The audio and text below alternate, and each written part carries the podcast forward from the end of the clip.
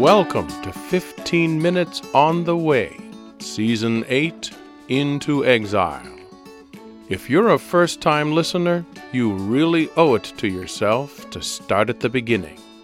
You can find Episode 1 of Season 1 easily at 15minutesontheway.com.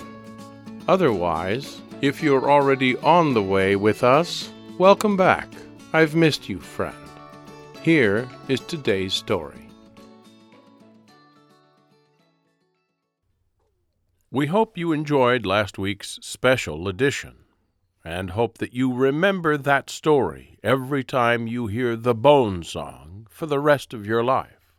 Let's go back to that one king over all of them promise that breezed by in Ezekiel 37:22. You didn't think we were going to just skip over that, did you?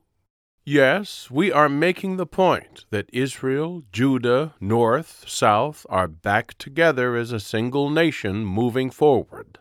But that's not just a casual conceptual tie in of one nation and one king. Though there's covenant renewal language in there that echoes the days of Moses with, They shall be my people, and I will be their God, the declaration is that on the other side of this exile, the nation that I resurrect from bone to breath will be led by one king, one impossible king. Ezekiel is again providing major clues as to how the impossible comes to be by connecting the thoughts that my servant David will be king over them, and they will all have one shepherd. That's Ezekiel 37:24. The same concept from before.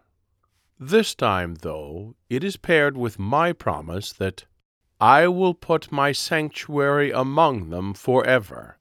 My dwelling place will be with them. I will be their God, and they will be my people. Ezekiel 37:26. David isn't coming back from the dead. Somehow, a new David, of mythic proportions, whose reign does not end, is enthroned even as I am to dwell among my people forever. And this combination of factors has abraplanic repercussions in the final sequence of the chapter.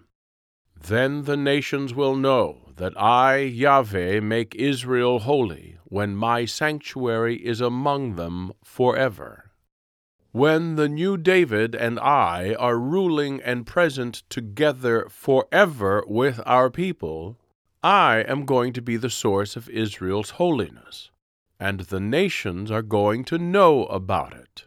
The Abra plan moves on. The fact that Ezekiel has leaned on this featured duet of the future David and I multiple times should be piquing your importance meter.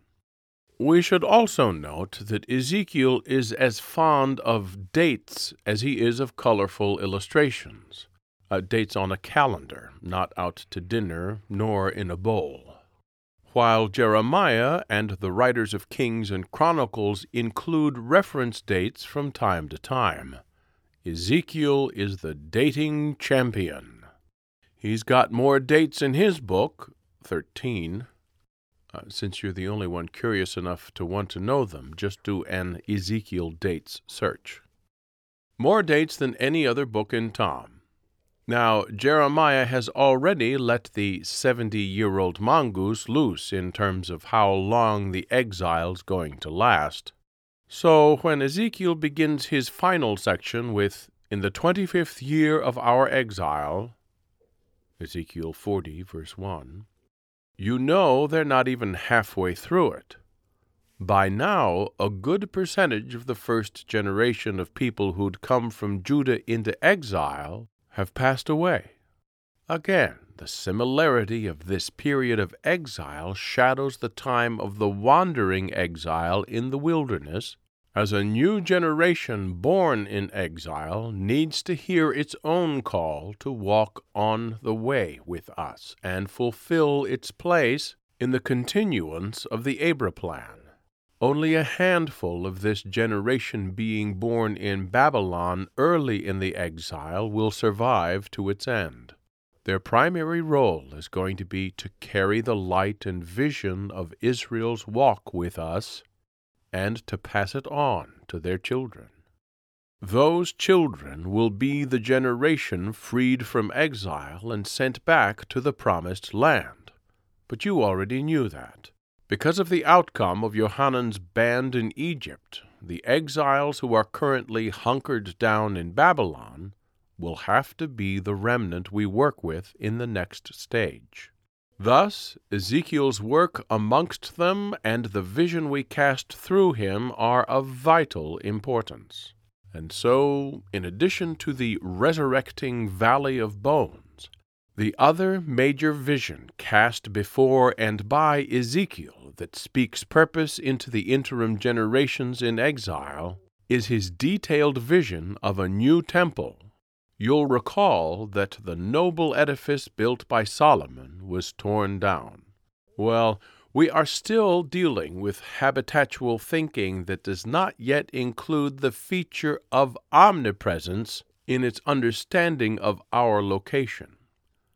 You in the 21st century have got several more abstract concepts on which to hang your thinking caps. Right now, with Ezekiel, though, if I am promising my people that they will come out of exile and that I will be with them, I will be their God and they will be my people, they're still going to equate my presence with a temple. I'm not apologizing for this. After all, it's how we have worked with them all these years. I am simply underscoring the importance of Ezekiel's precisely detailed vision of a temple. Before one brick is even made, much less set upon another, the existence of such a blueprint with our signature in the bottom right hand corner is enough to let the people know we are serious about their new beginning after their term of incarceration has been served. We have not abandoned them, and still have very specific plans for them, plans reaching far into the future, just as we told them at the beginning of their exile back in Jeremiah 29, where one of your favorite scriptures lies, whether you realize it or not. They will not be alone. I will be with them. We will together move the Abra plan forward toward the rescue of humanity. So take a deep breath now and remember this you are not alone. I will be with you. We will together move the Abra plan forward toward the rescue of humanity. Yes, you. Exile will not last forever.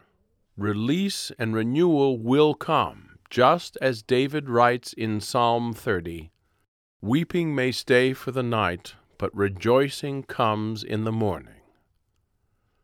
Verse 5 Rejoicing came for Israel, rejoicing will come for you. More on that in a little while. First, speaking of the Psalm. There is one of them in particular that is associated with this period of exile for our children Psalm 137. It laments the destruction of Jerusalem and the exile of our people, beginning with By the rivers of Babylon we sat and wept when we remembered Zion. Psalm 137 1. You know you're an old timer if the earworm reggae song has already started playing in your brain, for which we apologize. It will be with you throughout the day. If you have no idea what I am talking about and are the type that has to know everything, search Rivers of Babylon reggae. In their sadness over such devastating loss, our children are hardly in the mood when their Babylonian captors ask them for songs, when their tormentors demand songs of joy from them. Feel free to infer from this that our people have a reputation for quality music making. honed by centuries of singing to us, led by top shelf Levitical musicians. A good number are like David in that they are skilled singers and instrumentalists. However, there is no joy in Babylon for them, and they hang up their harps and lyres in mourning. Psalm 137, 4 and 6 reads, How can we sing the songs of Yahweh while in a foreign land? If I forget you, Jerusalem, may my right hand forget its skill. May my tongue cling to the roof of my mouth if I do not remember you, if I do not consider Jerusalem my highest joy. To their credit, our children would rather lose their ability to play or sing than forget Jerusalem and all it represents. Even so, they sing this song, this psalm, before their captors. It is not unlike the spirituals born in the slavery of your habitat's recent history, as the psalm mourns the current situation while calling for a complete overhaul of circumstances. Both look forward to and call for our intervention to carry our children home, avenge them, or both. Our children gain comfort and strength in crying out to us in the soul language of music that well surpasses the mechanics of mere speech. And we are both honored by and present in their song. And even as the exiles in Babylon are calling blessings down upon the one who avenges them, on the next conqueror who will pay Babylon back for what they've done, Persia's power is waxing nearby. Soon the affairs of state will once again just happen to coincide with our purposes for our people, the Abra plan, the nations, and ultimately you. Thanks for listening.